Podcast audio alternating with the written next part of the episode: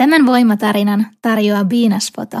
Ja nyt koodilla Voimatarinat kaikki meidän kuulijat saa 15 prosenttia alennusta Biinasfoton perhekuvauksesta. Viinasfoto on ottanut myös meistä hosteista ja upeista voimanaisista kuvia, joten lämmin suositus. Löydät Piinasfoton Instagramista ja Facebookista. Tämä on Voimatarinat podcast. Äänessä vahvat naiset. Jaksoissa puhumme vaietuista aiheista ja vaikeista elämänvaiheista ilon kautta. Mun nimi on Jasmin. Ja mä oon Miia.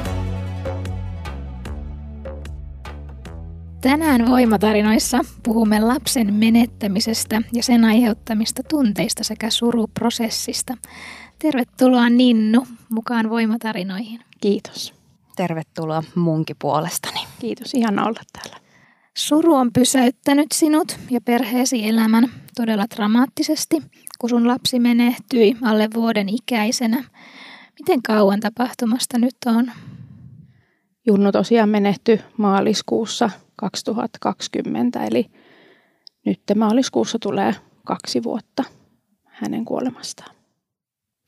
No kun sä olit silloin raskaana ja odotit Junnua, niin oliko sul mikään tämmöinen äidinvaisto tai, tai mikään muu, että, että kaikki ei ole kunnossa vai, vai tuliko sulle mitään epäilyksiä? Mulla oli raskausaikana tosi vahva äidinvaisto ja se tuli siitä, että, että mä tunsin koko ajan, että kaikki ei ole hyvin. Totta kai jokaisessa raskaudessa tulee semmoinen pelko ja, ja menettämisen pelko on suuri, mutta tässä oli jotain tosi erilaista. Missään vaiheessa ultrassa ei, ei näkynyt mikään, että olisi jotain huonosti. Käytiin varhaisultrassa ja käytiin, käytiin 4D-ultrassa, että, et, mutta silti, vaikka monet sanoivat, että kaikki on hyvin, niin joku, joku mussa siellä kolkutteli, että jotain on, mistä mä en tiedä ja mistä muut ei tiedä. Tuliko sinulla semmoinen olo, että uskottiinko sua tai otettiinko sun huoli tosissaan? No tässä oli itse asiassa sillä tavalla, että mä en tästä kauheasti kenellekään puhunut. Eli tämä oli aika lailla mun omassa päässä olevaa ajattelua. Mä kävin sitä hiljaa itsekseni, koska myös tiesin, että on olemassa menettämisen pelkoa jokaisessa raskaudessa, mutta tässä raskaudessa ihan selkeästi se tuntui erilaiselta ja mä että mun on vaikea ehkä toisille sitä sanottaa sitten siinä, joten mä en sitä missään kohtaa kenellekään kertonut siinä vaiheessa, että saatoin puheissa sanoa miehen kanssa, kun puhuttiin vauva-arjen, kun vauva syntyy, niin mitä, mitä tapahtuu, niin siinä sivulauseessa muistan, että sanoin, että mitä jos ei lapsi olekaan terve tai mitä jos mä masennun. Että sillä tavalla heitin ilmoille niitä, mutta neuvolassa tai missään en koskaan kenellekään suoraan sanonut. Oliko sinulla ensimmäisen lapsen kohdalla tämmöisiä tuntemuksia? Oli, joo, kyllä, kyllä ne oli ihan selkeitä samalla, samantyyppisiä ja, ja johtui ehkä siitä silloin, että mulla oli ennen sitä keskenmeno niin jollain tavalla ehkä se semmoinen toi sitten sen menettämisen pelon, mutta se hälveni kuitenkin ajan saatossa ja kun lähti tuntemaan liikkeitä, niin, niin se hälveni esikoisen kohdalla sitten kuitenkin. No Junnu syntyi sitten kesäkuussa 2019, niin miten Junnu synnytys meni? Junnun synnytys meni hyvin, aika nopeasti. Hän tuli aika, aika haipakkaan verrattuna esi, esikoisen syntymään ja, ja oli jotenkin tosi kivulias. Muistan, että kaikki eteni varmaan just se, että kun keho ei pysynytkään samalla tavalla, samalla tavalla mukana. Synnytyksessä ei ollut mitään muuta kuin loppuvaiheessa sitten oli sellainen tilanne, että, että kätilö sanoi, että nyt hänen täytyy hakea vähän kokeneempi kollega tähän, että vauvan sydänäänet heittelehtii. Ja muistan, että, että kun koko raskausajan mä pelkäsin sitä, että mä menetän mun lapseni ja silloin mä pelkäsin, että, että tulee että kohtukuolemaan joudun kokemaan, niin sitten mä muistan sen pelon tunteen, että okei, kaikki ei olekaan, että nyt, täytyy niin kuin, nyt mun täytyy kerätä itteni ja vauva pitää saada nyt syntymään. Ja kun tämä kokeneempi kätilö tuli paikalle, niin hän sanoi sitten mulle, että nyt on pakko saada vauva ulos, että sydän äänet laskee tosi, tosi paljon, että hänet on saatava sieltä pois. Oliko kuitenkaan missään vaiheessa, niin kuin, että voisi joutua keisarileikkaukseen, että semmoista vaihtoehtoa ei mietitty? Ei, siinä ei mietitty, että hän jotenkin tosi hienosti sieltä kuitenkin lähti syntymään, että mistään sellaisesta ei ollut, ollut vaan että, että joku ärsytti sitä, miten niin kuin ne sydänäänet lähti sieltä sitten heikkenemään, että synnytyshän on itsessään raskas, mm. raskas vauvalle, niin, niin, tota noin, niin siinä oli, vaikka siinä oli selkeästi vähän hätää, mutta mulla oli tosi turvallinen olo kuitenkin siinä. Semmoinen luottamus, että, mm. että tämä hoituu ja vauva pääsee ulos. Ja... Joo. Joo, kyllä se tuli tosi, tosi vahvasti siitä silloin, että et, et hommat, hommat hoituu. Ja, ja kun hän siitä sitten syntyi, niin hän oli aika sinertävä. Ja mä muistan, että, että puoliso siinä kohtaa pelästy vauvan sinisyyttä ja mä sitten taas jotenkin tiesin, että se on raskas, se voi vaikuttaa ja vauvat on, on välillä ehkä vähän sinertäviä, mutta hän lähti kyllä siitä tosi nopeasti virkoamaan ja muistan sen hetken, kun hänet syliini sain, niin, niin kaikki se jotenkin se pelko tipahti. Että musta tuntui, että, että, että tämä on nyt se hetki, kun mä voin hengittää, että, että mun lapseni on tässä, että mä, hän syntyi ja hän, mm. hän elää. Että jollain tavalla siinä kohtaa se pelko vaan karisi, se vaan tipahti musta pois. Et muistan, että se oli semmoinen tosi onnellinen hetki siinä kohtaa. No mitä sitten tapahtui, että, että oliko sen synnytyksen jälkeen sitten junnussa jotain kuitenkin huomattiin vai oliko se osastolla olo aika ihan normaalia? Me oltiin, tota, meidät siirrettiin sitten synnytyksen jälkeen lapsivuoden osastolle ja siellä päästiin tutustumaan toisiimme ja oltiin, oltiin kolmestaan sitten siinä ja hän hienosti tuli rinnalle ja, ja söi ja välillä mä vähän huomasin, että hän pitää semmoista niin kuin hassua niin kuin ininää, mutta mä ajattelin, että, että, että se nyt on ihan normaalia, että hän, hän haki rintaa ja jotenkin niin kuin oli ehkä väsynyt ja poikki. Ja sitten tuli tämä kuuden tunnin tsekkaus, eli katsottiin veri, tota, verikokeiden kautta katsottiin verensokerit ja siinä sitten huomattiin, että ne oli aika alhaiset ne hänen verensokerit.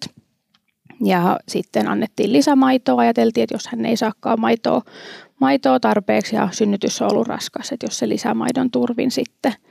Mutta se ei oikein auttanut sitten, että hänen sokeriarvot edelleen vaan tippui, jonka seurauksena sitten hänet siirrettiin sitten vastasyntyneiden teholle seurantaa.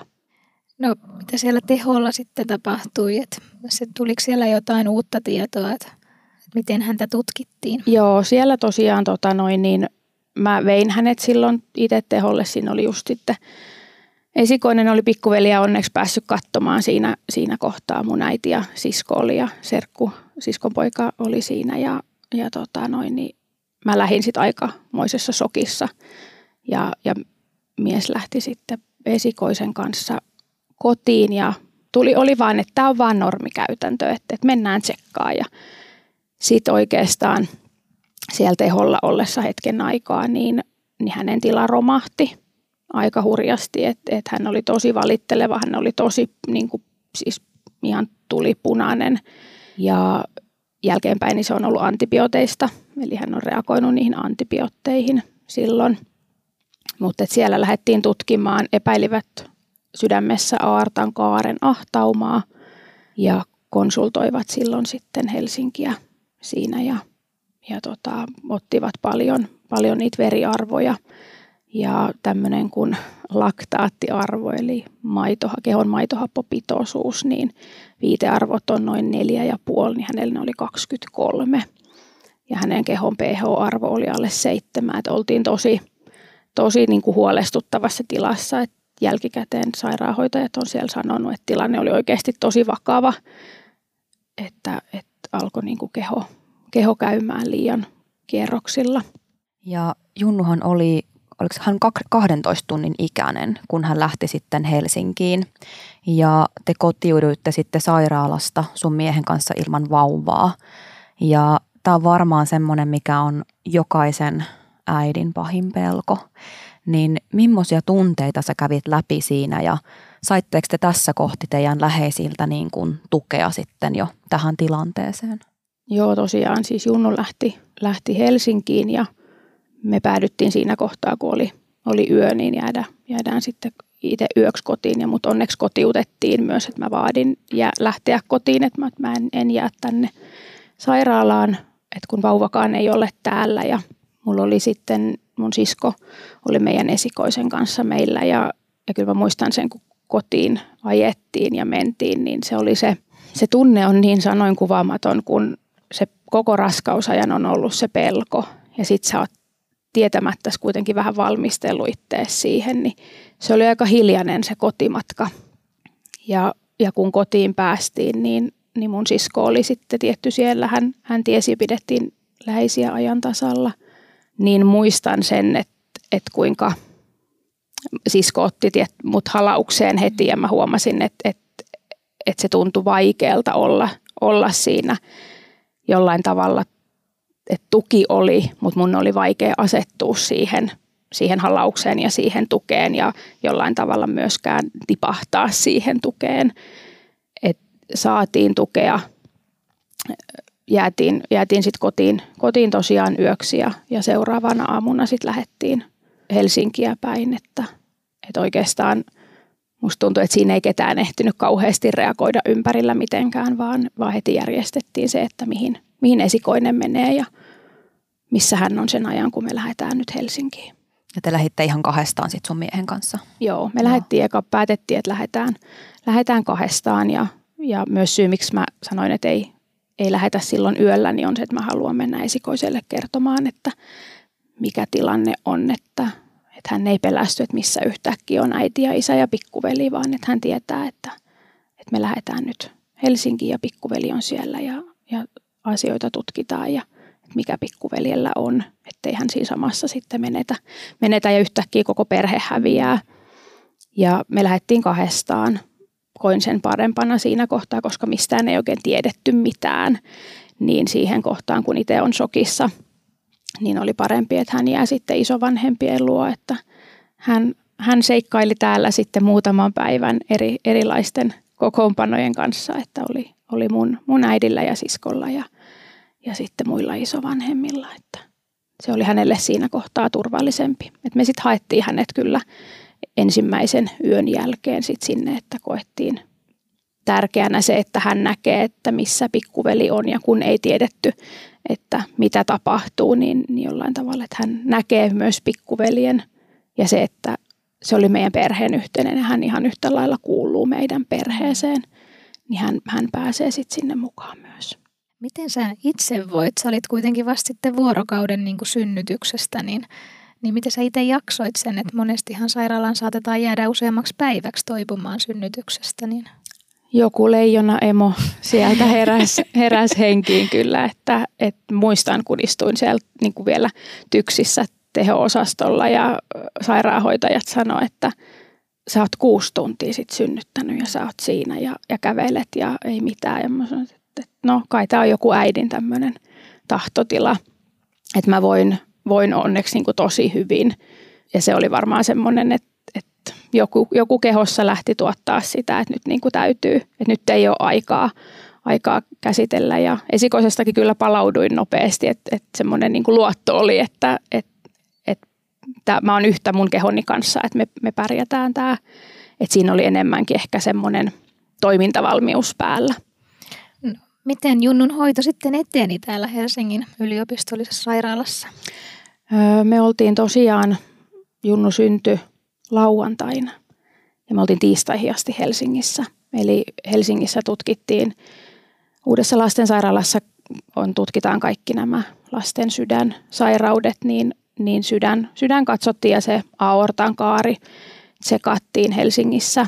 Ottivat jotain muita veri, verinäytteitä – mutta oikeastaan sitten kun se sydän oltiin saatu katsottua, niin sitten meidät siirrettiin takaisin tyksiin, että koki, että tutkimuksia voidaan jatkaa, että arvot lähti selkeästi paranemaan ja, ja niin kuin tasottumaan oli edelleen korkeita, että tutkimuksia piti jatkaa, että mitä, mitä on tapahtunut. Eli siellä Helsingin päässä ei vielä diagnoosia saatu? Joo, ei. Helsingissä ei tullut mitään, että jatkotutkimukset jatkettiin sitten tota noin, Turussa. No, missä vaiheessa tämä diagnoosi tuli? Miten pitkään siinä meni?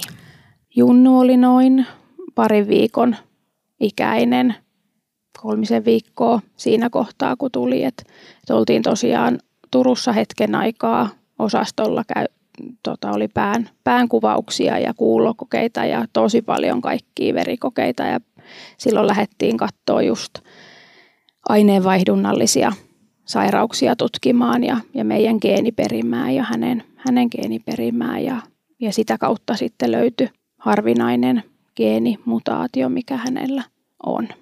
Ja se vaikuttaa tosiaan sitten hänen sydämeen ja, ja selvisi, että se toinen, toinen tulee minulta ja toinen tulee, tulee mun puolisolta. Okei, tämäkin oli aika pitkä aika odottaa sitä diagnoosia, niin millaisia tunteita te kävitte siinä läpi kaksi-kolme viikkoa? Siihen auttoi varmaan se, että, että Junnu oli jotenkin, kun me tultiin Turkuun, niin hän alkoi yhtäkkiä voimistumaan ja, ja ole semmoinen hyvin tavanomainen vauva. Mä luulen, että se hänen semmoinen elinvoimaisuus ja tahtotila myös siinä, niin se vaikutti, että me koko ajan oikeastaan uskottiin, että mitään ei ole. Että, että oli vaan tämmöinen alkushokki tähän maailmaan, että, että hän oli hyvin hyvin tavanomainen, hymyileväinen ja semmoinen niin kuin tyytyväinen. Mä luulen, että se suojasi siinä kohtaa, että ajatteli vaan, että tässä on kyse vaan alkusokista. Aika paljon tuommoinen pieni ihminen on käynyt läpi elämänsä ensi, ensi niin kuin vaiheissa ja ja sitten miten ihana tunne, kun te pääsette kotiin. Mutta tuliko teillä jotain erityisiä ohjeita sitten lääkäreiltä, että tähän teidän arkeen tai liittyen, että millaista se arki teillä sitten muuten oli? Joo, tuli. Eli kun tämä sairaus todettiin, niin Junnulla aloitettiin heti sit siinä sydänlääke. Eli sydänlääkkeen tarkoituksena oli se sydämen niin kuin kuormituksen vähentäminen. Eli hänellä oli noin syke noin 200, kun hän oli ihan levossa, että se oli se aika kuormittuneessa tilassa se hänen sydän. Ja sitten meille aloitettiin semmoinen karnitiini, eli kun tämä sairaus on solun mitokondriossa, eli siihen energiakeskuksessa, niin sitten saatiin semmoinen karnitiini siihen periaatteessa tukemaan, että hänellä aloitettiin ihan lääkitykset ja pöpöjä piti välttää, eli, eli tota flunssat ja kaikki mahdolliset oli sellainen, että meille ei tultu kipeänä. Meillä pestiin, pidettiin tosi hyvin niin kuin käsihygieniasta huolta ja muuten meille sanottiin, että elätte tavallista arkea. Että jollain tavalla musta tuntuu, että se tuki, mitä me saatiin sieltä lääkäreiltä, sitten että Junnulla oli endokrinologi eli aineenvaihdunnan lääkäri ja kardiologi eli sydänlääkäri oli ne hänen omat lääkärit ja he sanoivat silloin, että, että meidän tehtävä on vaan olla vanhempia. Että he pitää huolta kaikesta muusta, että jos huoli meillä herää, niin me tullaan saman tien tyksin lasten polille ja meillä on niin sanottu vihreä kortti sinne, eli selittelyjä ei, että jos musta tuntuu, että nyt jokin on huonosti, niin, niin sinne, sinne kuuluu mennä ja meidän pitää päästä sinne sisälle. Että se tieto oli, oli siinä, että vähänkin joku muutos syömisessä, nukkumisessa, itkussa, vaan, vaan se mun tunne, mm. niin sekin riitti siihen, että, että mä, mä sain mennä hänen kanssa sinne. Et ei tarvinnut aina olla joku kuumeen nousu tai ihottuma tai joku, vaan että et se mun tunne riitti siihen. Oliko sinulla semmoisia hetkiä tai tuliko semmoisia tilanteita, että sä käytit tämän sun vihreän kortin? Voi kuule, vaikka kuinka monta kertaa. Mä tuossa just katsoin kuvia, niin, niin huomasin sitä aikajanaa periaatteessa siitä, että alkuun oltiin tosi paljon. Että mä huomaan, että mä oon hakenut silloin sitä, sitä semmoista varmistusta itselleni. Muistan, kun me kotiuduttiin sitten diagnoosin jälkeen ja sen sydänlääkkeen jälkeen, niin mä sanoin, että, että miten te uskallatte jättää tämän lapsen mulle, että et mähän on vaan äiti, että en mä ole, ole sairaanhoitaja, niin sanoit, että, että, että sä oot vaan äiti, että sä oot äiti, että sä tunnet sun lapsesi ja sä opit tuntemaan. Niin oikeastaan se sitten niinku aikojen saatossa se semmoiset mun olotilasta johtuvat jotenkin mulle varmistelut, niin ne jäi ja pikkuhiljaa mä aloin oppimaan, tunnistamaan hänestä niitä piirteitä ja, ja semmoisia, että mikä oli, oli tavanomaista ja normaalia ja, ja mikä oli sitten. Sitten mentiin oikeastaan loppupeleissä vaan niillä, että jos nousi kuume tai oli nuhaa tai hengitys näytti vaikealta, että että aika lailla kerran kuukaudessa sitten loppupeleissä mentiin ja sitten oli jo selkeästi jotain flunssan oireita. Miten muut reagoi siihen, että, että teidän piti olla näin tarkkoja, että ymmär, ymmärsikö he sen, sen tilanteen, että ei saa tulla flunssasena ja, ja pitää niin kuin välttää tämmöisiä flunssasia paikkoja? Ymmärsi. Kyllä meillä otti tosi hyvin läheiset, oli, oli tosi tarkkoja ja eikä tarvinnut niin kuin muutamia tarvitsi välillä muistuttaa käsien pesusta, mutta, mutta jollain tavalla oli ihanaa, että niin kuin ihan pienimmätkin lapset, jotka tuossa suvussa on, niin menivät suoraan niin kuin käsipesulle ja tiedettiin, että vähän oltiin niin kuin varuillaan koko ajan, että vähänkin jos oli kurkku kipeä, niin, niin ei tultu. Et musta tuntui, että mulla oli turvallinen olo siinä, että mä luotin niihin ihmisiin, ketkä siinä ympärillä on, että he tietää, että mistä on, on kyse. No miten tämä Junnun sairaus vaikutti teidän elämään ja millaisia tunteita joudutte kohtaa siinä lapsiarjen keskellä? Se, miten se vaikutti, niin oli varmasti ne lääkkeet, jokapäiväiset lääkkeet, että sydänlääkettä annettiin ja sitten annettiin sitä karnitiin ja sitä annettiin jopa neljä kertaa päivässä. Et mä luulen, että ne oli semmoiset isoimmat ne lääkkeiden annot ja se, että ne pysyy siinä niin kuin kellon ajoissa. Sitten oli tietysti se tieto siitä niistä pöpöistä, että kyllä ne vaikutti ihan hurjasti siihen, mitä, mitä siinä arjessa tapahtui. Muuten meidän arki oli hyvin tavallista. Me päätettiin silloin puolison kanssa, että me ei anneta tämän niin kuin vaikuttaa siihen meidän elämän myönteisyyteen ja siihen, että, että miltä meidän elämä tietyllä tavalla näyttää, että koko ajan se kuolema oli tuossa selän takana. Ja sen kanssa, niin kun, että kun se pääsi välillä tuohon vierelle, niin se tuntui, tuntui hirveän vaikealta olla ja elää sen kanssa. Mutta mä tunsin koko ajan sen kuolemaan tuossa.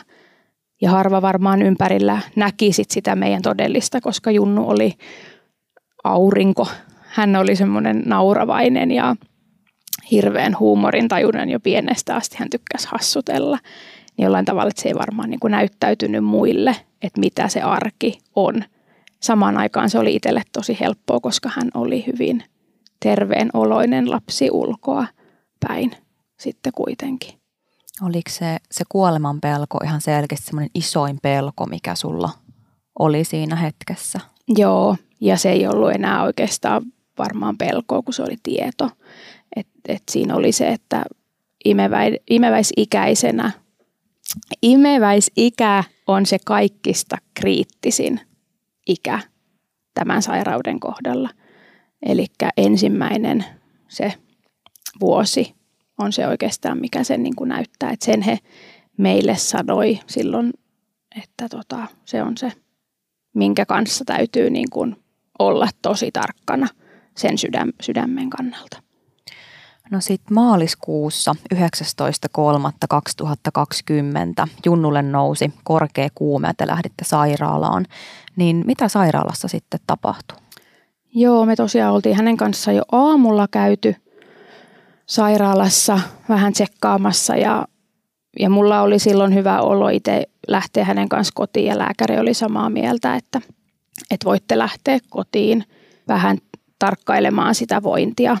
Ja sitten illalla hänen vointi alkoi olla huono ja alkoi kuumen nousta ja hän alkoi oksentamaan aika paljon.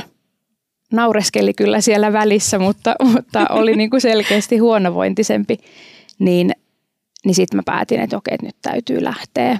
Ja oltiin päivystyksessä siinä hetken aikaa ja häneltä otettiin taas niitä verikokeita ja huomattiin, että hän oli ehtinyt aika lailla kuivuakin sitten sen oksentelun myötä. Ja meidät siirrettiin siitä infektioosastolle ja me oltiin ehitty ole ehkä siinä 10 minuuttia, kun he sanoivat, että nyt siirretäänkin hänet sitten kuitenkin teho-osastolle valvontaa. Saiko jotain semmoisia niin oksennuskohtauksia tai, tai mitä kaikkea he sitten niin kuin mittaili tai tarkkaili siinä tilanteessa? He otti sitä samaa laktaattiarvoa, minkä, lailla, minkä kanssa häntä oikeastaan aika lailla seurattiin. Ja sitten olettaisin, hyvin hatarat muistikuvat, mutta että et sydän entsyymejä ja sellaisia, että miten se sydän oikeastaan toimii. Et niitä seurattiin ja katsottiin. Oksennuskohtauksia hän ei sitten enää saanut kun hän alkoi saamaan sit jo nestettä suoneen sisäisesti, että se alkoi niin kuin helpottaa siihen. Että auttoi ehkä sitten vähän siihen kuivuuteen ja, ja tilanteeseen. Joo, siihen se auttoi. Ja huomasi, kun hän alkoi saamaan nestettä, niin sitten se jollain tavalla se, niin kuin ne flunssan oireet alkoi vähenemään. No miten Junnun tila eteeni sitten siellä tyksissä? Me tosiaan mentiin sitten sinne teho-osastolle. Oli yö, niin hän, hän nukkui ja jollain tavalla hän alkoi, se kunto alkoi kohenemaan ihan selkeästi, että alkoi olemaan oma leikkisä itsensä ja muistan kuinka mulle tuli semmoinen helpotuksen olo, että okei, että, että kyllä tämä taas tästä, tämä taas menee ja me päästään täältä kotiin. Sitten tuli hänen tämä kardiologi paikalle ja ultras hänen sydämen. Ja siinä kohtaa hän, mä jo ilmeestä näin, että okei, että se sydämen tila on mennyt huonommaksi. Eli Junnulla oli vasen kammio oli selkeästi kookkaampi. Eli siellä oli niin kuin sillä tavalla poikkeuksia siinä sydämessä. Ja siinä tämä kardiologi sanoi sitten, että, että nyt täytyy alkaa miettiä sydämen siirtoa, että hän haluaa konsultoida taas Helsinkiä, jossa on aikaisemmin ollut kyseistä sairautta, että mitä, mitä mieltä he on, että ainakin, että lähdettäisiin etsimään sitä uutta sydäntä. Miten todennäköistä on löytää tämän ikäiselle vauvalle tai lapselle sydän? En tiedä faktoja, kysyin siinä samassa, koska mun järkeni ei vaan mennyt se, että pienen ihmisen sydän, että mistä me saadaan. Mutta muistan, kun sitä kysyin, niin sain vastauksen, että kaikkemme teemme, jotta sellainen sydän löytyy. No mitä sen jälkeen tapahtui? Me oltiin teho-osastolla sitten vielä muutama päivä – siellä alkoi ne kyseinen laktaattiarvo, mitä seurattiin, niin laskemaan. Junnu vointi alkoi edelleen tulee paremmaksi. Hän jakso syödä rinnalta ja, ja olla jotenkin niin kuin, hän oli oma itsensä, touhus ja leikki siinä, siinä sairaalasängyllä, niin päättivät sitten, että meidät siirretään sinne infektioosastolle. Ja siellä saatiinkin sitten olla, olla semmoinen päivän verran ja kunnes sitten taas tila romahti. Mitä tähän romahdukseen sitten, miten se romahti se kunto? Junnulla otettiin monta verikoetta päivässä ja sitten sen aamun verikoe otettiin. Hän oli tosi itkunen ja no, hän huusi jokaisessa verikokeessa, koska eihän hän pieni ymmärtänyt oikein mitä tapahtuu, niin ne oli aika jotenkin stressaavia tilanteita hänelle. Ja sen verikokeen ottamisen jälkeen hän oli, oli siinä mun sylissä edelleen ja mä huomasin, että hänen huulet, huulet lähti sinertymään. Ja sanoin siinä sitten sairaanhoitajalle, että, että nyt nämä huulet on tosi, tosi siniset. Ja sitten hän sanoikin, että laske Junnu sängylle ja laitto lisähappea hänelle siihen niin kuin viereen, että ei, ei laittanut maskia ihan naamaa, vaan siihen viereen. Ja sitten muistan sen, että hän sanoi, että hän käy viemästä verinäytteen. Ja kun hän astui siitä huoneesta ulos, niin jotain tapahtui. Mä en itse muista, että mitä, mitä siinä tapahtui, mutta jokin, jotain sellaista, että mä hälytin heti hänet takaisin. Ja muistan sen, että hän sanoi tämä sairaanhoitaja, että tämä happisaturaatio tipahti aika lailla. Hän sieltä sitten jollain tavalla virko, että peruselintoiminnot oli, mutta hän oli tosi väsynyt. Eli hän oikeastaan vaan nukku siinä sängyssä. Mä en saanut häntä nostaa, mä en saanut antaa enää hänelle niin kuin maitoa rinnasta.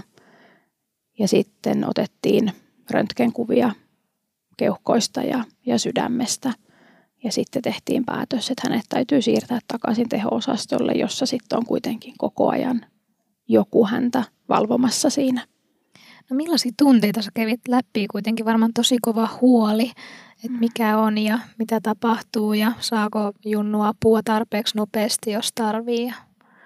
Mä olin hirveän tyytyväinen, että meidät siirrettiin takaisin teho-osastolle, koska musta tuntui silloin siinä infektioosastolla, että mä olin tosi yksin tai siinä huoneessa ei ole ketään. Siinä on tuplaovet ja hoitaja käy silloin tällöin ja jos mä kutsun, niin tulee. Niin mulla itselleni tuli paljon turvallisempi olo, vaikka samaan aikaan mä tiesin, että, että nyt on kyse niin kuin vakavammasta.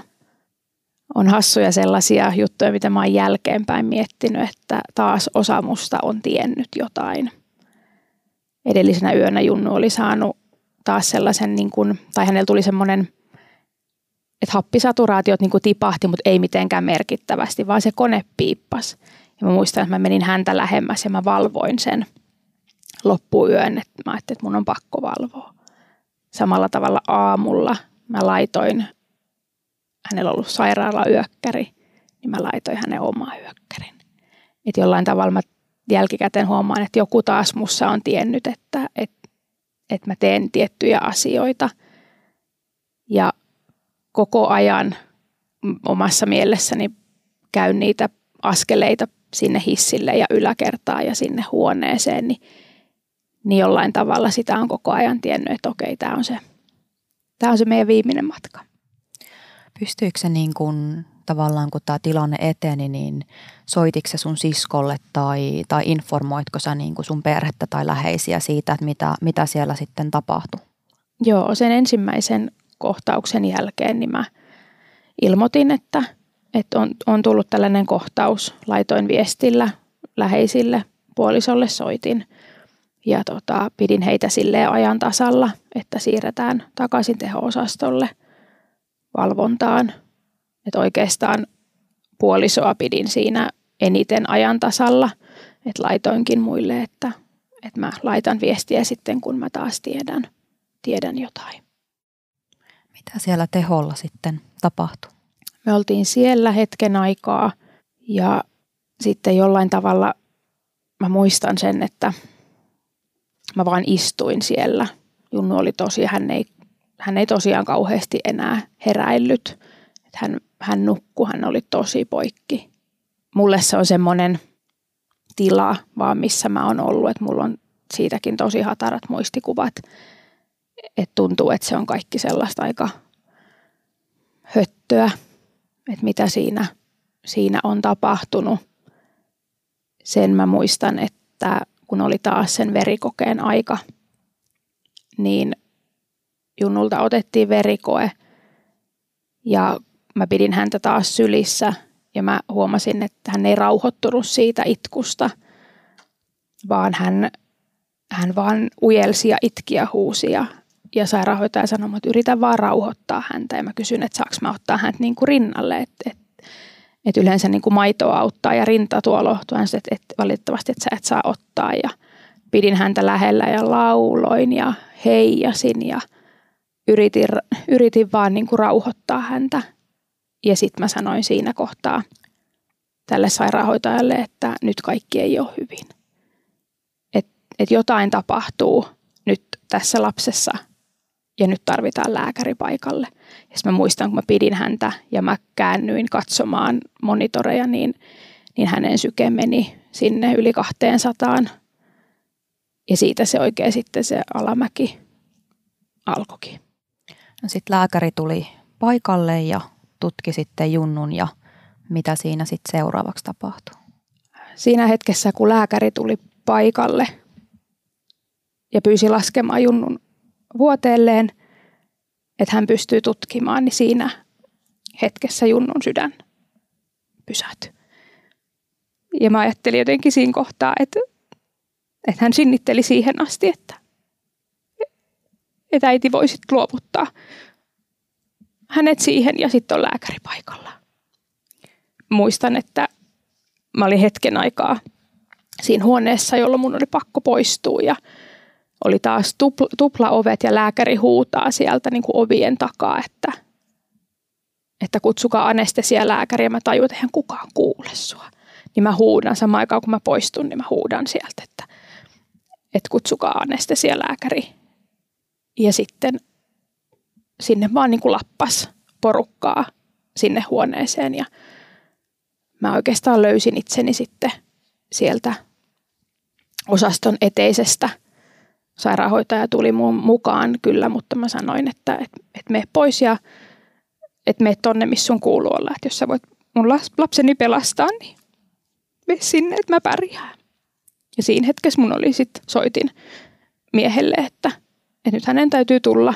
Ja siinä kohtaa soitin äidilleni, että hän menee meidän esikoisen kanssa, jotta mies, mies pääsee paikalle. Että siinä meni semmoinen aikamoinen pyöritys siinä hetkessä, kun, kun se tapahtui, niin mä huomasin, että mä soitan ihmisille. Mä en muista kenelle kaikille mä oon soittanut, mutta et kertonut, että Junnu elvytetään. Mä pidin itseäni jollain tavalla kasassa siinä hetkessä, että on niin kuin pakko, pakko pysyä järjissään. Ja, ja muistan, kun siihen menin, niin siihen eteiseen, niin kyykkyyn ja heijasin itseäni ja pidin jotenkin itseäni turvassa ja jotain korkeampaa, en tiedä mitä, niin pyysin auttamaan ja, ja sanoin siinä kohtaa myös Junnulle ääneen, että, että jos sun täytyy mennä, niin äiti päästää sut menemään.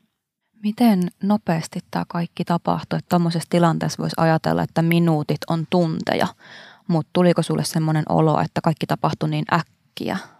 Siinä kohtaa, kun, kun se tila romahti, niin jollain tavalla ne tapahtui tosi äkkiä siitä hetkestä, että mä ajattelen, että, että kun oli asioita, oli hyvin, niin sitten se tapahtui niin kuin silmänräpäyksessä ja sen oikeastaan lääkärit jossain kohtaa silloin sanokin, että, että, että sen takia meidän täytyy mennä heti lääkäriin, koska tila voi romahtaa ihan silmänräpäyksessä.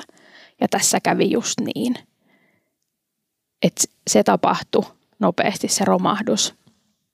Mutta sitten siitä hetkestä, kun se romahdus tapahtui ja oli elvytys, niin sitten siinä tuntui, että siinä on niin kuin ikuisuus. Että et siinä oli vaan sellaista odottamista. Mitä sä muistat siitä hetkestä, kun tämä elvytys lopetettiin ja lääkäri tuli sun luo? Puoliso oli ehtinyt sitten jo paikalle ja hän oli sitten sairaalassa, sairaalassa myös ja se oli sellainen tilanne, että lääkäri piti meitä ajan tasalla siinä välissä tosi kivasti. Ja hän tuli sitten sanomaan, että jossain kohtaa siinä, että, että Junnun sydän lähtee elvytyksen aikana pu, niin kuin pumppaamaan, lyömään, mutta kun painallus loppuu, niin sydän ei jaksa enää pumpata. Ja muistan, että kysyin siinä kohtaa, että, että voiko tulla jotain vaurioita, jos se sydän lähteekin toimimaan ja minkälaista hänen elämä on ja kysyin, että kuinka kauan he elvyttää. Jotenkin tuntuu hirveän raskalta myös se, että sanoin näinkin, että en mä halua, että häntä väkisin elvytetään. Niin he sanoo siinä kohtaa, että lasten kohdalla ei ole mitään aikaa. Että lasten kohdalla tehdään kaikki, mitä voitavissa on. Ja sitten lopetetaan vasta elvytys. Ja siinä kohtaa, kun lääkäri tuli taas uudestaan, hän sanoi, että nyt on viimeinen lääke, mitä Junnulle enää kokeillaan. Ja jos siitä ei löydy mitään vastetta, niin sen jälkeen elvytys lopetetaan. Ja mä ajattelin, että se oli pisimmät viisi minuuttia, kun lääkäri lähti ja, ja tuli takaisin. Ja kyllä siinä hetkessä, kun se ovi avautui ja sen lääkärin, mä näin hänen kasvot, niin siinä kohtaa mä tiesin, että, että meidän poikaa ei enää ole. Ja että sanoja ei tarvittu. Ei, siinä ei tarvittu enää sanoja. Että kyllä, kyllä sen näki siinä hetkessä. Ja sitten saatiin lupa mennä Junnun luokse. Muistan, että se oli mulle vaikeeta. Mä kysyin monta kertaa lääkäriltä, että onko mun pakko. Että se ajatus siitä, että, että mun poika ei enää avaa silmiä tai ota kädestä tai hymyile.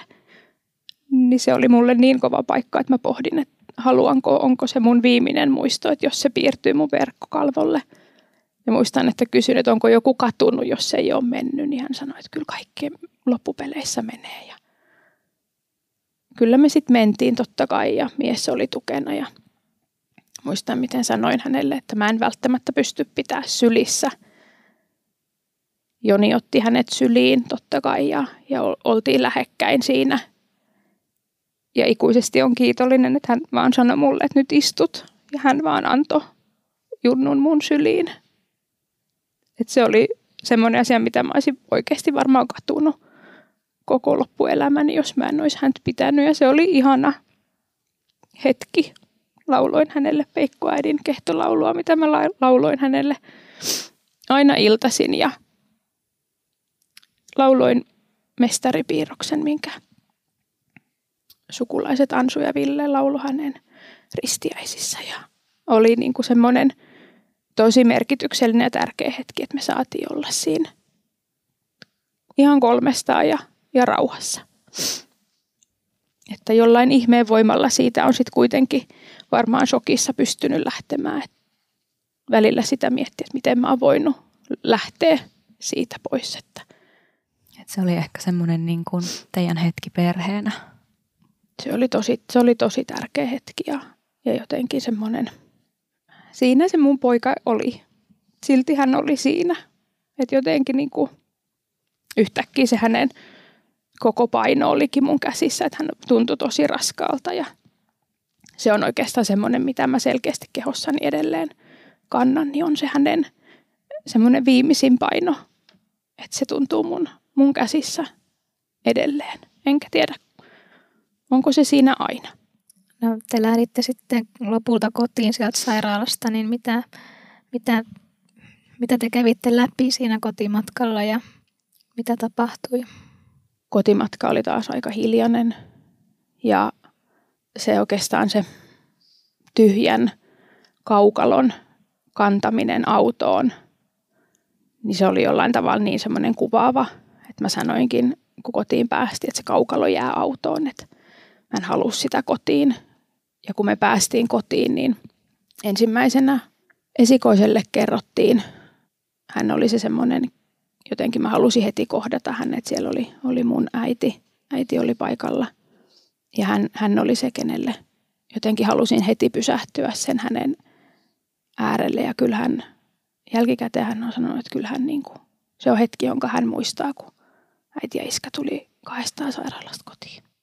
Hän tiesi siinä kohtaa että mitä on tapahtunut vai oliko te ehtinyt informoimaan? Ää, mun äiti oltiin ehditty infota siitä, että ollaan tulossa ja mitä on tapahtunut. Et en tiedä, onko hän sitten mamasta huomannut jo, mutta, mutta meistä ainakin, koska siinä Junnun sairaala, sairaalassa ollessa, niin me oltiin aina vuorotellen sairaalassa ja toinen kotona. Niin mä luulen, että hän aisti siitä, että, että nyt äiti ja iskä on yhdessä täällä ja, ja Junnu ei olekaan. No miten esikoinen reagoi tähän? Osasko hän ottaa sitä vastaan tai ylipäätään ymmärsikö hän? Me ollaan hänelle silloin kerrottu kun Junnun sairaus tuli, ei olla tietenkään puhuttu kuolemasta ikätasoisesti ja siitä niin kuin tärkeydestä, että pöpöjä tulee välttää ja Junnu on sairas ja Junnulla on erilainen sydän, niin hän on tiennyt myös sen, että pikkuveli, pikkuveljen sydän toimii eri tavalla. Hän istui paikoillaan aika jähmettyneenä ja sitten hän sanoi, että okei, mä menen pelaa koripalloa. Ja hän oikeastaan ensimmäiset kaksi viikkoa pelasi koripalloa tai jalkapalloa. Eli se oli se, mikä piti hänet liikkeessä ja se oli se hänen semmoinen, hän on henken ja veren pallopelailija, niin se oli mikä piti hänet kasassa.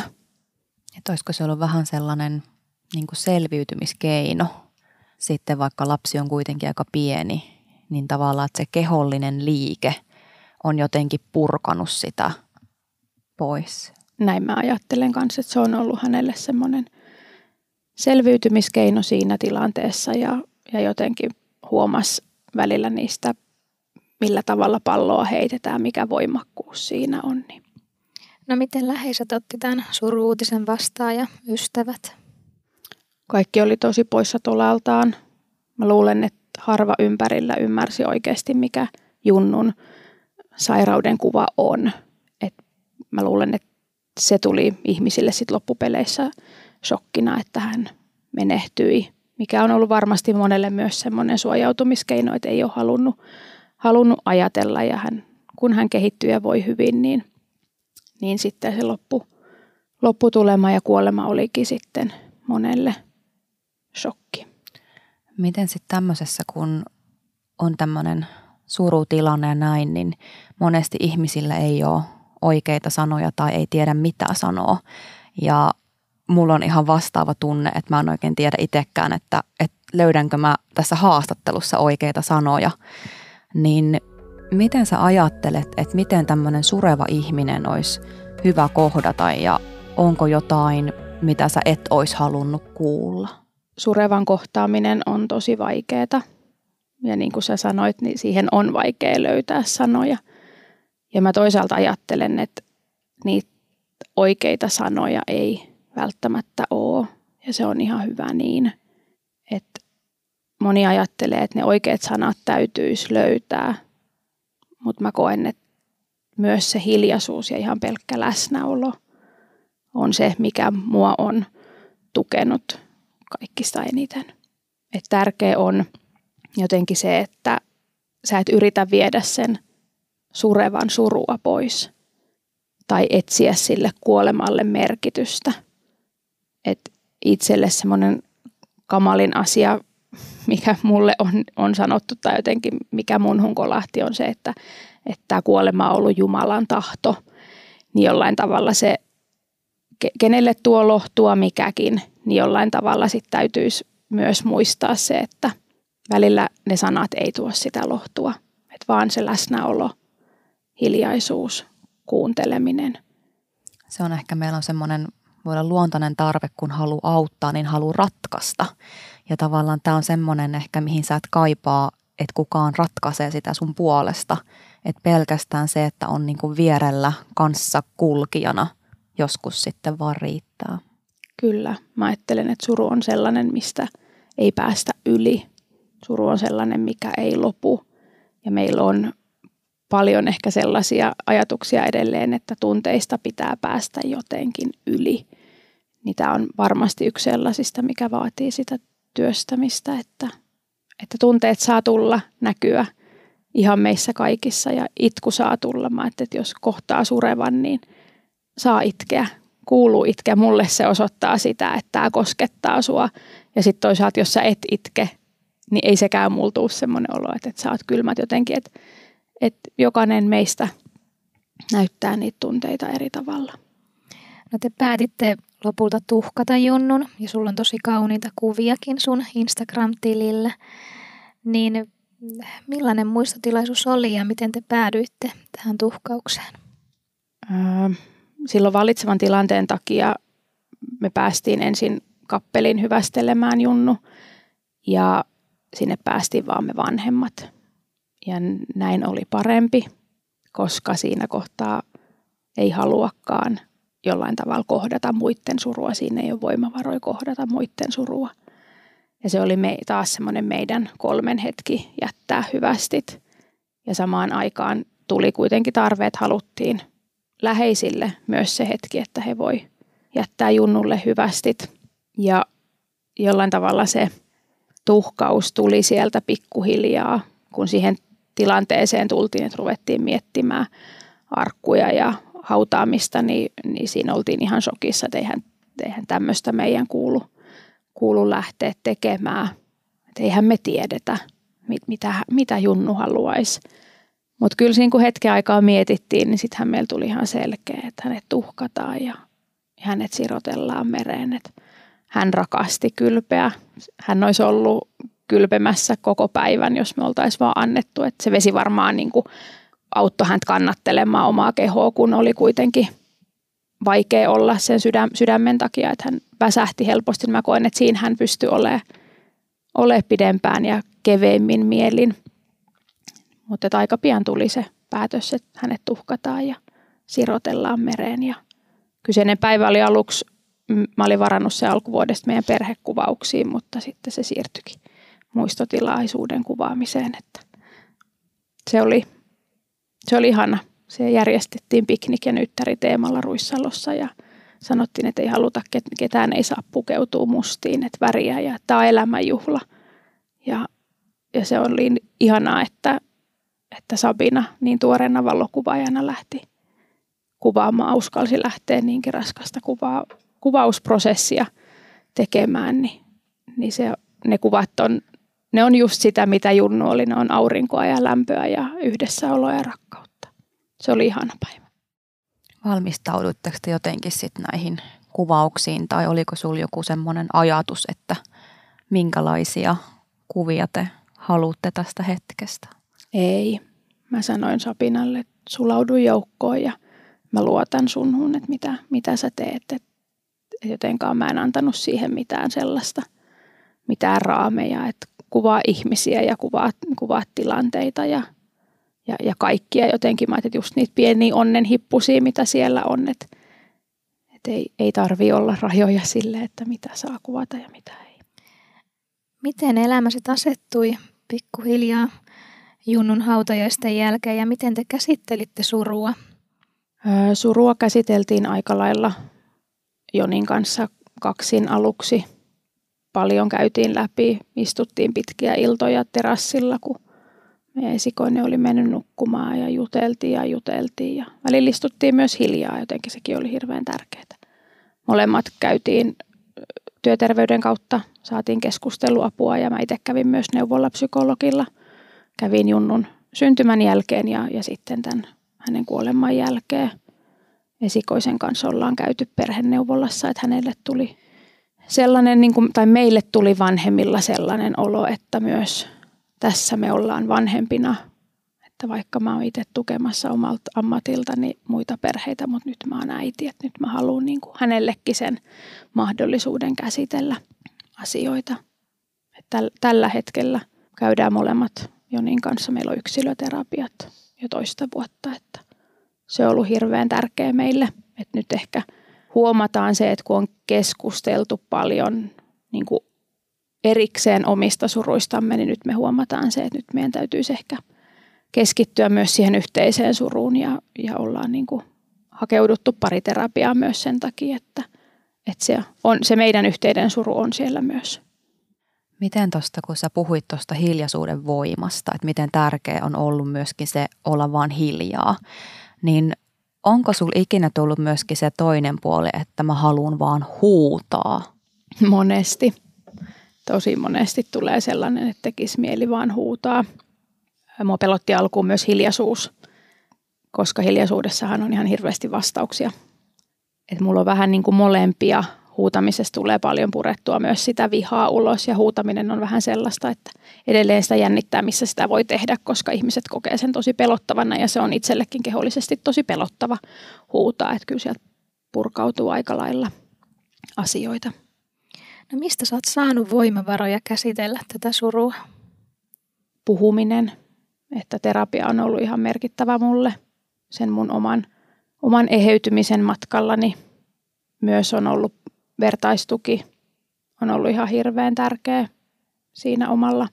Jotenkin, että ne omat tunteet, mitkä mulla on, niin joku käy niitä samoja tunteita kuin minä käyn.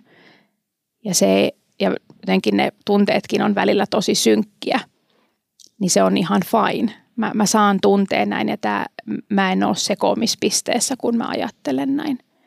Voimakkaasti tuli tanssi ja liike oli sellainen, mikä lähti mulla yhtäkkiä vaan tuottamaan sellaista mielihyvää ja sellaista, että kun mä olin puhunut pitkään, niin on asioita, mille ei vaan löydy sanoja, vaan ne täytyy kehosta saada pois. Et just tämä junnun kantaminen edelleen käsivarsissa, niin jollain tavalla sen liikkeen, se liike on jäänyt mulle puolivälin, että mulla on kädet edelleen semmoisessa syliasennossa, niin sen liikkeen vieminen loppuun, jotta mä pääsisin siitä traumastakin vähän kevyemmin eteenpäin, niin, niin huomasin sen liikkeen voiman, että se on ollut mulle ihan äärettömän tärkeä. Miten liike näkyy surussa? Osaatko kuvailla sitä? Mä, mä en tiedä, miten se näkyy.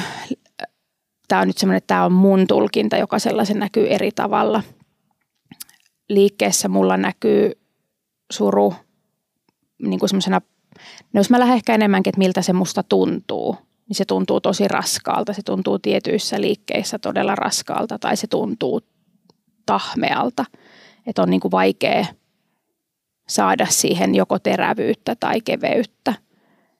Suru näkyy kehossa tosi paljon sillä tavalla, että mä suojaan sydäntäni, eli mä teen hartioista itselleni kilven, mikä vie mun ryhtiä huonommaksi.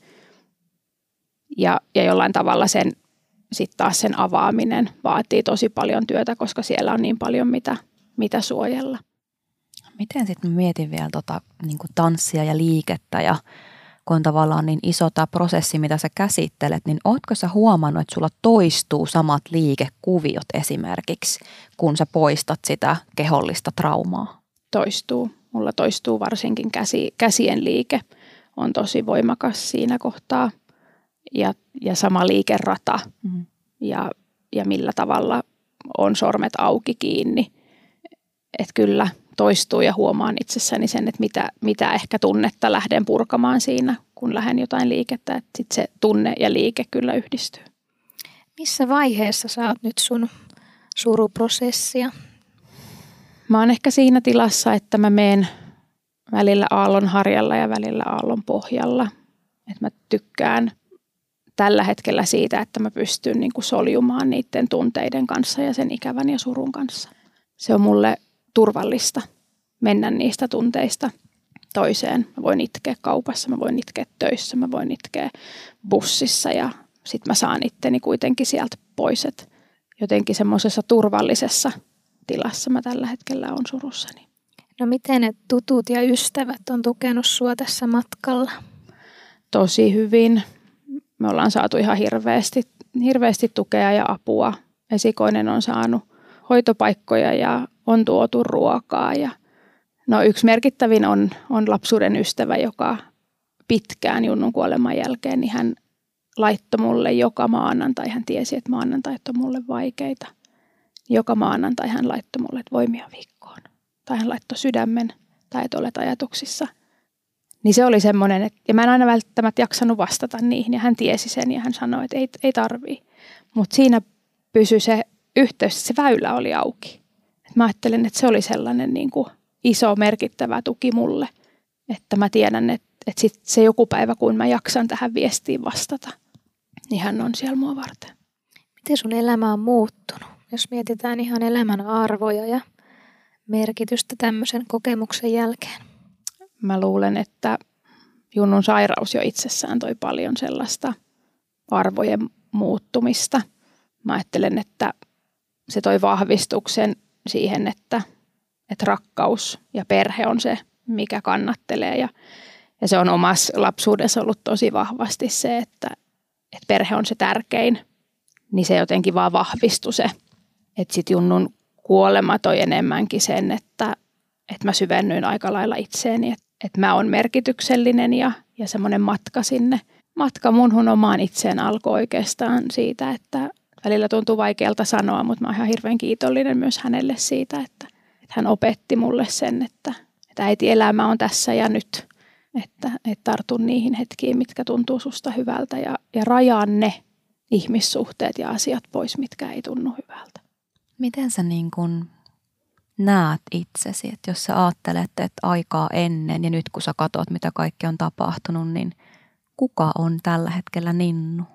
Mä luulen, että Ninnu on sellainen, joka tällä hetkellä kuuntelee itseään, kuuntelee omia tarpeitaan ja laittaa itsensä edelle. Mä oon aina ollut vähän kaikille kaikkea ja itselleni en oikein mitään. Niin tällä hetkellä mä oon itseni voima. Se kaikki mitä mä teen, niin se lähtee musta. Että et jollain tavalla ollut aina ehkä riippuvainen muista tai jotenkin se oma merkityksellisyys on tullut muiden kautta, mitä muut ajattelee niin tällä hetkellä se, se lähtee musta. Mä oon merkityksellinen ja se mitä mä teen on oikein, jos se tuntuu musta oikealta. Joskus tämmöinen kokemus voi myös erottaa pariskuntia, niin miten teillä on käynyt Jonin kanssa? Mä sanoin joskus Jonille, että, että, että kun mulla alkoi terapia itselläni ja, ja hän jollain tavalla ei ollut ehkä sen matkan alussa vielä, että, että oli semmoinen niin kuin en, en tiedä mikä vaihe, mutta hän haki paikkaansa, niin mä sanoin hänelle, että, että Junnun kuolemaa ei meitä erota. Että meitä erottaa se, jos toinen käy terapiassa ja toinen ei. Ja mä uskon, että se on tällä hetkellä semmoinen ollut hirveän hyvä voimavara meille, että, me molemmat käsitellään sitä omaa, omaa suruamme ja ollaan välillä kaukana toisistamme. Me mennään tällä hetkellä tosi eri tahtiin. Alkujoni tuki mua ihan hirveästi antoi mulle tilaa surra ja kannatteli perhettä.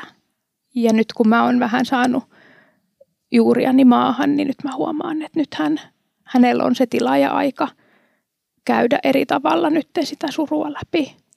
Et mä luulen, että me ollaan lähellä ja me ollaan välillä kaukana, mutta, mutta meillä on se rakkaus, mikä siellä ihan hirveästi kantaa. Ja mä että se keskusteluyhteys, että me pystytään puhumaan asiasta kuin asiasta ja, ja tunteista, niin se on meidän voimavara. Vähän samalla tapaa kuin sulla sen ystävän kanssa, että se väylä on auki, sit kun on valmis kohtaamaan ja ehkä puhumaan. Kyllä. Mitä sun perheelle kuuluu nyt? Meidän perheelle kuuluu oikein hyvää. Meillä kaikilla vointi on vaihtelevaa ja välillä ne pienetkin vastoinkäymiset meidät kyllä romuttaa, että ei, ei tarvi olla kauhean isokaan asia, kun huomaa, että okei, että, että ei, ei ole voimavaroja ihan, ihan kaikkeen. Meillä valmistaudutaan ensi syksynä alkavaa ekaluokkaa ja pelataan jalkapalloa ja rakennetaan leekoja ja erotuomaroidaan jalkapalloa ja tanssitaan ja kuunnellaan musiikkia ja nautitaan elämästä. Et se on ollut ehkä se itselleen, että on oppinut, me ollaan opittu nauttimaan ja rakastamaan elämää uudelleen surusta ja ikävästä huolimatta. Että ikävä ja suru on joka päivä. Me puhutaan junnosta paljon ja katsotaan videoita ja kuvia, mutta meidän arjessa on myös niin paljon rakkautta ja lämpöä ja huumoria, että, että mä koen, että meidän elämä on tällä hetkellä hyvää. Onko sulla joku erityinen muisto junnusta, mitä sä vaalit?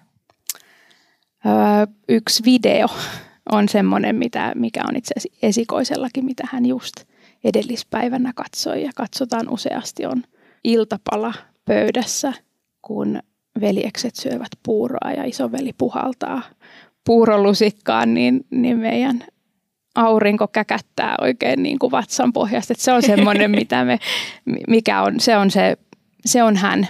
Ja, ja se on ihanaa, että kun pelko oli siitä, että muistanko vaan poikani kehon painon, niin, niin se on ollut sitten sellainen, että mä muistan sen naurun ja, ja mä näen, jotenkin tuntuu, että mä näen häntä kaikkialla, missä mä kuljen, niin, niin hän on mun mukana. Tämä on varmasti esikoisellekin tosi tärkeä muisto ja sen takia varmaan haluaakin katsoa sitä aina uudestaan. Kyllä.